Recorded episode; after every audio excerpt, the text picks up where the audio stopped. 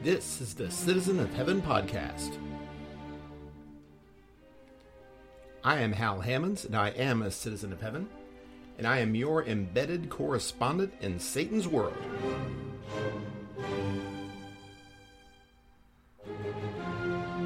I bring you this message of hope today from Pensacola, Florida. This is report number two, dated April 16th in the year of our Lord 2019. I bid God's grace and peace to all my fellow sojourners here on this earthly plane. I remain sound in body, alert in mind, and energized in spirit. I'm pleased to bring you this report of my recent labors in the Lord. Here is a synopsis.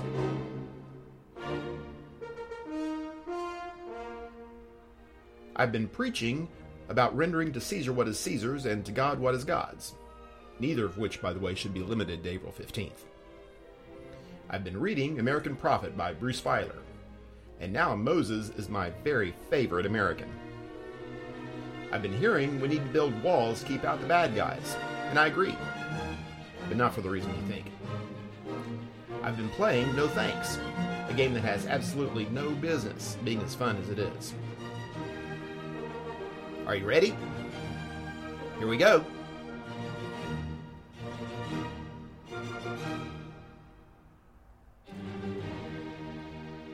This is what I've been preaching. Well, it is that time of year again, isn't it?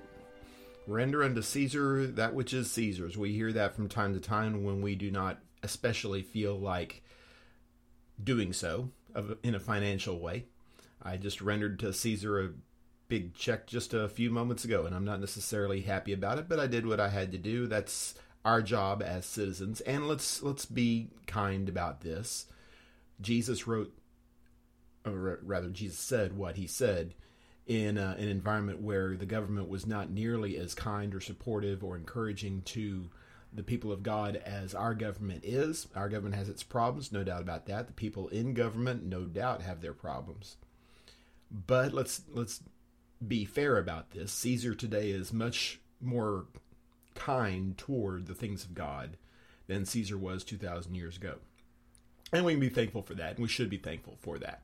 And it certainly shouldn't discourage us in our pursuit of what Jesus has told us to do in every aspect of our life, including and particularly regard for government. When the people came to him uh, asking about rendering to Caesar, clearly they had a, an agenda. The people who asked the specific question were trying to get Jesus in trouble, but they were asking a question that was relevant to the time there were people who had legitimate ethical considerations and concerns about about giving financial support to the people who were crushing them, who were robbing them of their dignity, of their life from time to time.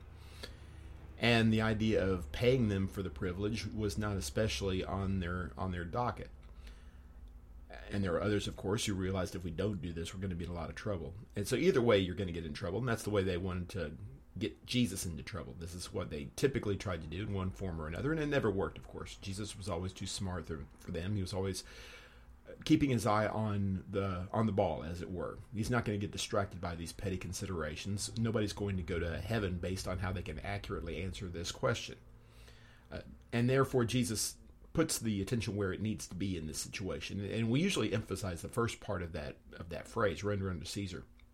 And rightfully so. We need to emphasize that. But in the context, clearly what Jesus is saying is you have not been rendering to God the things that are God's.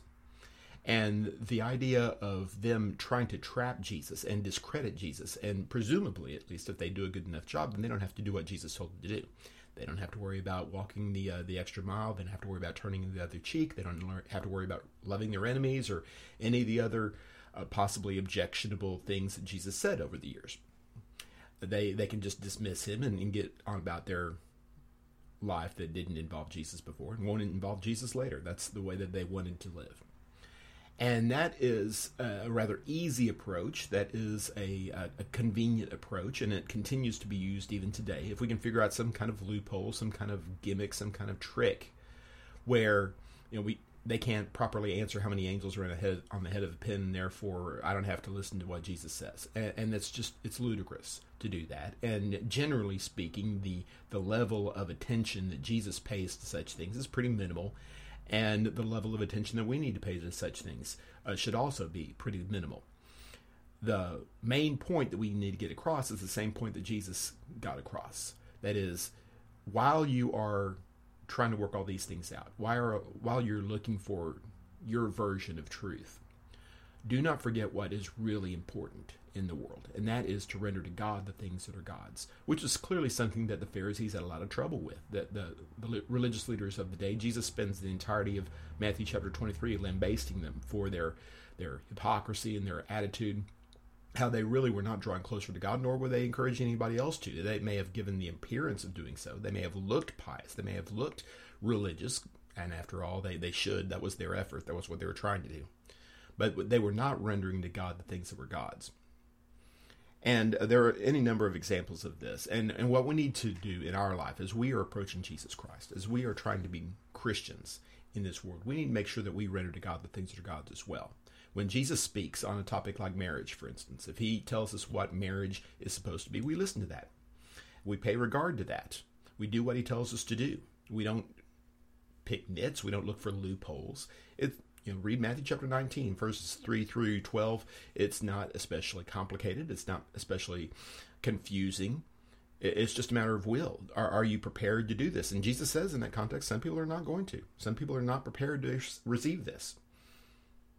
But we are, because we're his disciples, and therefore we are willing and eager, in fact, to submit to his rule with regard to that, with regard to service, uh, living a life of service, having this mind in us that was also in Christ Jesus. Philippians 2, verse 5 says, uh, Jesus is one who is preeminent in his example of putting others before himself. And, and that's what we need to be doing. This is the respect that we owe to Jesus to do what he did, to live the life that he lived when he tells the disciples that a servant is not greater than his master. They're in John chapter 13. He's saying there, if I live a life of service, if I am washing your feet. You ought to be prepared to wash other people's feet also. Serving is not always going to be convenient, it's not always going to be comfortable, but you can do it and you must do it. It's part of your proper service, not just your fellow man, but your service to God as well. And by giving proper service to Jesus, giving proper service to God in everything that we do, we avoid the pitfalls that we see in Malachi chapter 1. Where is my honor? Where is my honor? We give God the honor that he is due because that's part of being a Christian. That's really central. That's the, at the core of what a Christian is. Anyway, that's what I've been preaching.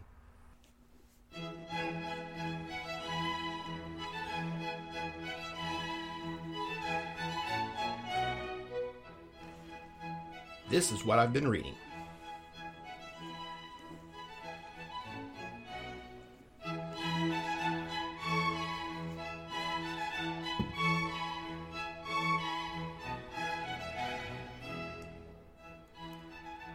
I don't do as much reading maybe as I as I could or as I should. I'm I'm in a book surround a room surrounded by books here, but a lot of them I haven't read, and a lot of them I haven't read in a while.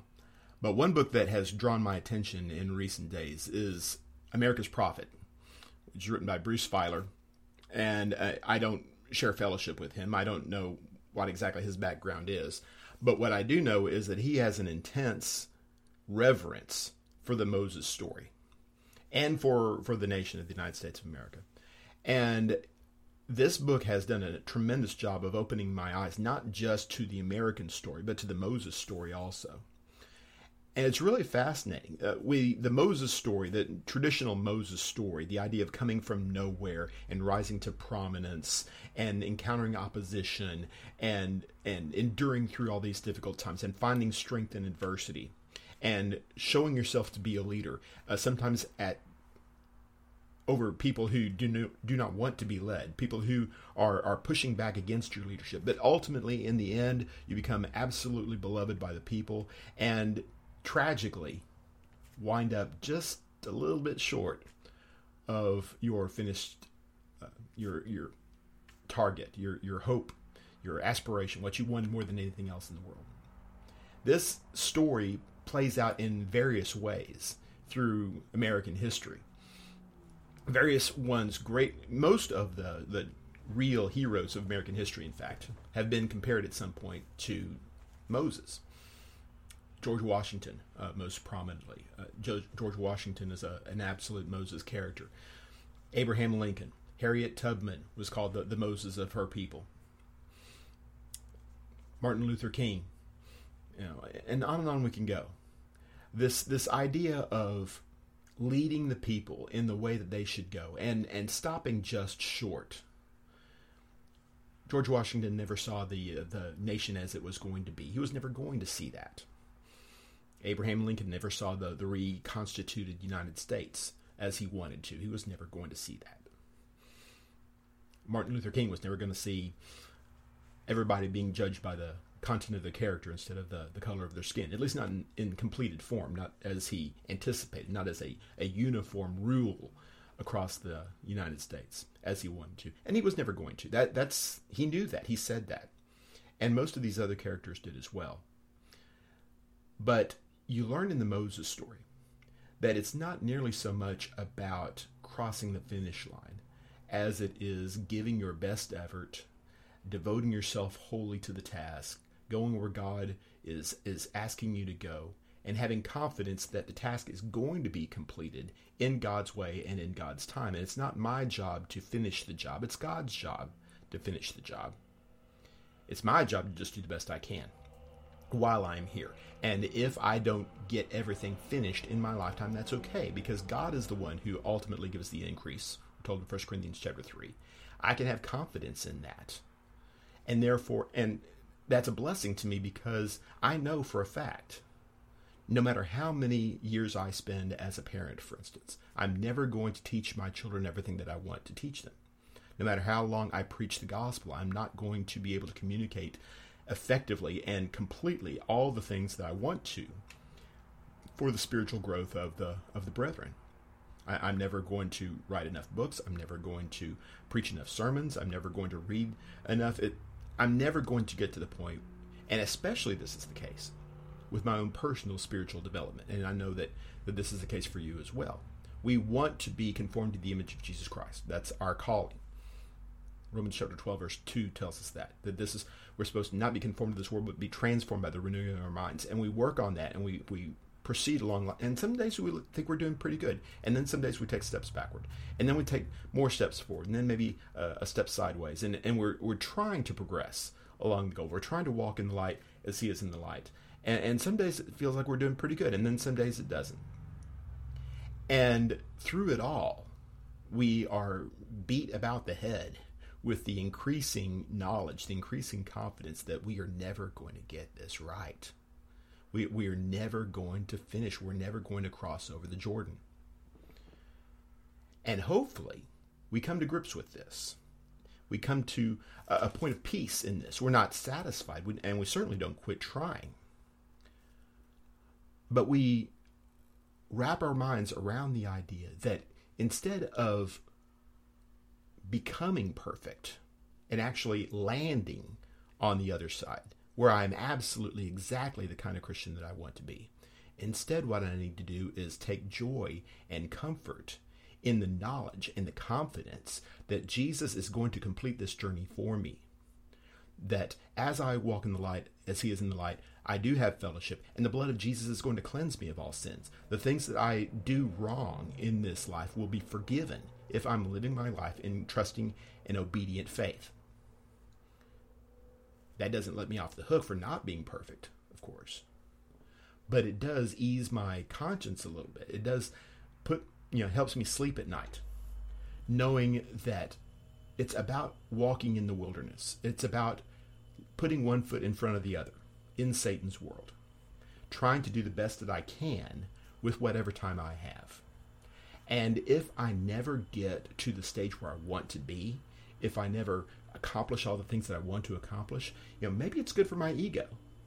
Maybe that's why Moses didn't get to cross over because he took too much upon himself. He gave too much credit to himself and, and Aaron as they struck the rock. Are we going to bring water from this rock for you? Hopefully, we can be more noble than that. Anyway, that's what I've been reading.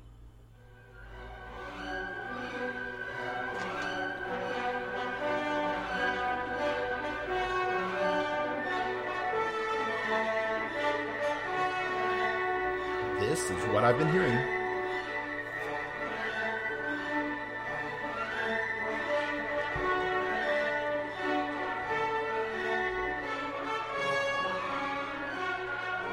So, word has it back from my home state of Texas that they are talking about building a wall along the southern border of the United States. Anybody else heard about this? It seems like it's been in the news a little bit that we're talking about building up walls to prohibit entrance from one place to another. Now, I'm not going to get political in this space. I have my political views. I'm sure you do as well. Uh, I, I catch me on a good day. I, I may share them with you. I'm not going to share them here. At least I'm going to try not to very much. That's not my purpose. That's not the, the task that I've set upon myself here. We're talking about being citizens of heaven here, not citizens of the United States or whatever other nation you may be a part of. We're talking about living in Satan's world and trying to elevate ourselves above that, considering spiritual things eh, rather than carnal things. You can consider carnal things on, on your own time, and I will too, but just not in this space. I bring all the, the, the subject up here, the subject of walls, because the notion of walls is a, a very Bible centered concept here. And I'm not trying to, to pit Democrats against Republicans in the Lord's church here. That's not my point here. I make application in, in that arena as you like. But what we're talking about here is the city of God. We're talking about fellowship with God. We turn to Revelation 21 and 22. We see this, this grand depiction of fellowship, completed and perfect fellowship with the God of heaven. And it's depicted in the image of this city, New Jerusalem. And Jerusalem has walls. And Jerusalem's walls prohibit entrance to those ones on the outside the faithless, the cowardly, the vile, the, the violent, the murderers, everyone who loves and practices a lie. All those people described in Revelation 21 8 and in other lists of the deeds of the flesh and such, uh, these ones are kept outside of fellowship with God, deliberately kept outside. That's God's plan. Now, you may or may not agree with God's plan. Certainly, there are a lot of people who don't. There are a lot of people who call themselves Christians who don't. But what we need to do as citizens of heaven, what we need to do as people who love the Lord, people who are devoted to His things, people who are walking by faith, is to accept that His rules are better than our rules. And therefore, we need to pursue His rules, including and particularly when they don't especially make sense to us. And when we talk about walls, we talk about building up a, a distinction between our territory and their territory. That is fundamental with regard to spiritual truths. Such has always been the case. This is the most important thing about building walls, spiritual walls, because there is a border between the kingdom of the devil and the kingdom of Jesus Christ. There has to be. There are the two kingdoms. Paul writes about that in Colossians 1, verse 13. We've been transferred out of the one into the other, into the, the kingdom of the Son of His love. This is where we are now as citizens of heaven, as God's people. We are in Jesus' kingdom. We used to be in Satan's kingdom. Now, how many kingdoms are there? There's only two. We're told that over and over again. There is no demilitarized zone between. I, have decided not to pick up sides. I, I, don't want to be on the devil's side. I don't want to be on Jesus. I'm going to be on on uh, my own side here in the middle. You don't have that option. There are only sheep and goats. There's only the right side and the left side there is a border that's placed between the two. And there is no overlap either. There's, well, I'm, I'm in this, this mutually uh, accessible zone. There's no such thing. There's only one master that you can hold. Luke 16, verse 13 tells us that. You can't serve two masters. No house is going to be divided against itself. Matthew 22, verse 25 tells us that. And certainly Jesus' house is not going to be divided against itself. There is a border. And that border is baptism. We'll just put it to you bluntly. When you see a concrete act making a distinction between a child of the devil and a child of God, it's always baptism. Whether it's a, a historic act, like in Acts 22, verse 16, when Saul of Tarsus, Paul the apostle telling his story, tells how he was told to arise and be baptized and wash away his sins, whether it's a doctrinal point like Romans chapter 6 and verse 3 and 4, where we're buried with Jesus into baptism, or uh, Galatians 3 27, we clothe ourselves with Christ in baptism. This happens at that point. And I'm strapped for any passage anywhere in the scriptures that describes any other point in history where an individual stops being the devil's and becomes God's other than at baptism. We're not saying that other things aren't important. There are certainly other steps in this in this journey. There are other necessary elements. You have to have grace, obviously. You have to have the blood of Jesus. You have to repent. You have to acknowledge Jesus Christ as Lord. There are other realities here. But in, in terms of the border, in terms of moving from one into the other, it always happens at baptism. This is why it's so important that we talk about baptism. This is why we stress it so much. Because, and this is probably why, in the devil's own way, some people push back against baptism because they don't want to acknowledge this. It's a subtle form of rebellion, and maybe not all that subtle. We need to quit rebelling. We need to accept God's border as God has laid it out. And we also, by the way, need to put up doors. That's also why we have walls. We have walls so we can put up doors. Yes, keeping the bad guys on the outside is a good thing, but we need to provide an avenue where the bad guys can become good guys and come into the city, come into fellowship. And that door is Jesus. That only door is Jesus. John 10, verse 1. He is the way, the truth, and the life. He said so himself, John 14, verse 6. Through Jesus, we can have access to this fellowship, but only through Jesus. So, yes, build the wall, defend the wall, fight to strengthen the wall between evil and good, but build the door also find a way to turn lost souls into saved souls. Anyway, that's what I've been hearing. If you want to stop listening at this point and go your way, I hope that you have found the message instructive, inspiring, and most of all, faithful to God's Word. Please don't forget to like, rate, share, subscribe, and follow. But if you stick around for a few more minutes, I would like to share with you a way to amuse yourself in a wholesome manner while waiting here in Satan's world and perhaps pick up a spiritual point or two in the process. This is what I've been playing.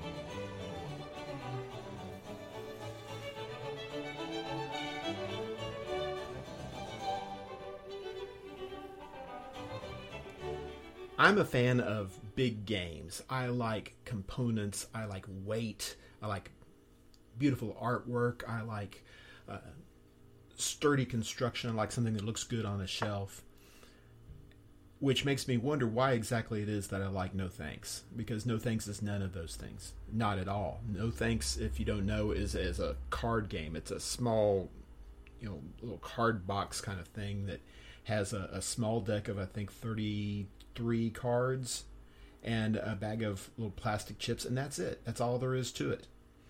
It is probably the ugliest game that we own. There's nothing on it that remotely resembles art. The components themselves are are incredibly cheap and and and I don't mean just inexpensive. I mean cheap. They're they're not good at all. And yet, I love No Thanks. It's a tremendous game. I I love to play it because No Thanks has the one thing going for it that all important all games that I like have, and that is that it contains significant choices, important choices. The things that you do matter all the time. All that it is basically is you put the stack of cards out there in the middle of the table.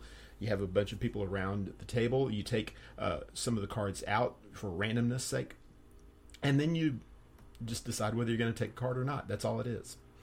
Cards are worth points. The the cards have numbers on them, and the cards are worth the number of points that is on the card. If it says nine, it's worth nine points. If it says twenty, it's worth twenty points. And car and points are bad. You don't want to collect points. So the card flips over and says, "Do I want twenty points or don't? Do I not want twenty points?" Well, of course I don't. So I'll pass. I'll say no thanks. I put a little chip on it, and and it moves around, and it keeps going and keeps going until somebody takes the card. Now you're going to run out of chips eventually, of course, and so you're going to have to take cards. So the question is not whether you're going to take a card; it's which one you're going to take and when you're going to take it. Now, there's a nice little twist in that the chips that you put on the cards are themselves going to negate points. So a 20 point card with 10 chips on it is only worth 10 points. So that might be worth taking, especially considering the fact that the cards will stack. If you have a 20 point card and a 21 point card, they go together. There's no gap between them. Those that the cards together, as many of them as, as there are, are only worth the smallest number in that series. So if you have a 21 and a 22 and a 24 and the 23 card comes out, you can save yourself 24 points by taking that card. You want to take that card. But you might not want to take it right away. You might want to let it go around the table a little bit, collect a few more chips there. So you can actually lower your score because you took a card. Usually taking the card is a bad thing, but you can turn it into a good thing. And that's it. That's the entire game. You are now an expert on No Thanks. That's all there is to it. I don't know if I can completely adequately explain uh, a game to you in two minutes on a video or an audio, but but that's all there is to it. There's nothing more to it than that. And just the simple fact that a, a basic game that takes five minutes, seven minutes, ten minutes to play, something like that, has interesting choices. It is basic, it is fundamental, but what there is there is interesting. It's good, it's worthwhile. I find that incredibly challenging. I find that incredibly interesting. It doesn't turn me off to, to bigger games. It doesn't turn me off to more interesting and more uh, challenging activities. But it's certainly valuable in and of itself. And I think about games like that when I try to communicate to people the, the basics, uh, the, the fundamentals of serving Jesus Christ, and how, how wonderful it is at its core, because it's really not all that complicated at its core. If you have a, a basic concept of faith, if you have your, your foundation right, if you are set on the right path, then you can build something real there just with those basics. You can have a profitable time before the Lord, simply reveling in the joy that is yours as a Christian. By thanking Him for the privilege of worship, thanking Him for the salvation of your soul, thanking Him for the death of Jesus on the cross, or participating in, in activities that serve others, that, that build up the faith, by reading your Bible, by doing the things that Peter talks about in 2 Peter chapter 2, growing these uh, Christian graces in you. Add to your faith virtue and knowledge and, and self control and patience, godliness, brotherly kindness, charity. If these things are in you and they abound, they render you neither useless nor unfruitful in the true knowledge of our Lord and Savior Jesus Christ. This is what practicing our service will do. It starts basic, and we embrace the basic, but we grow in our understanding, we grow in our abilities. Never forgetting, though, how wonderful it is to sip the milk uh, that the Hebrew writer talks about, that, that pure milk of the word that Peter writes about in 1 Peter chapter 2, that we may grow thereby. It's, it's good for established Christians, even, to appreciate the basics, to appreciate what really is at the core of our service. Because really, we can get caught up in the in the more elaborate minutia of the of the text of service practical applications and such and get so far down the road so caught up in the the details that we actually forget what it really means to be a christian. It, it might be that a, a novice christian someone just fresh out of the water has a better understanding of what's really important than we do.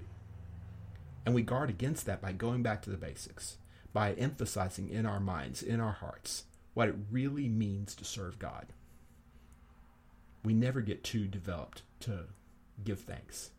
We never get too developed to worship. We never get too developed to read our Bible. Are you ever going to read your Bible to such a degree, to so such an elevated level that you don't ever have to read it again? No, you're never going to have to do that. You're never going to be able to do that. And what a delight it is to know that we can open up the text at the most fundamental level and read any part of it and grow and revel in the joy that it is to be a child of God it's a blessing to go back to the basics every once in a while and remind ourselves that serving Jesus at its core is not complicated. It's just a matter of whether you are or are not going to live your life in faith. And if you will choose to live your life in faith, if you will walk in the light as he is in the light, if you will adopt his character for your own, or try to at least, then you can embark on a lifestyle that will be rich and full and vibrant at its very core, and that ultimately, of course, will develop into something more, something bigger, something deeper, something that you can share with others. Anyway, that's what I've been playing.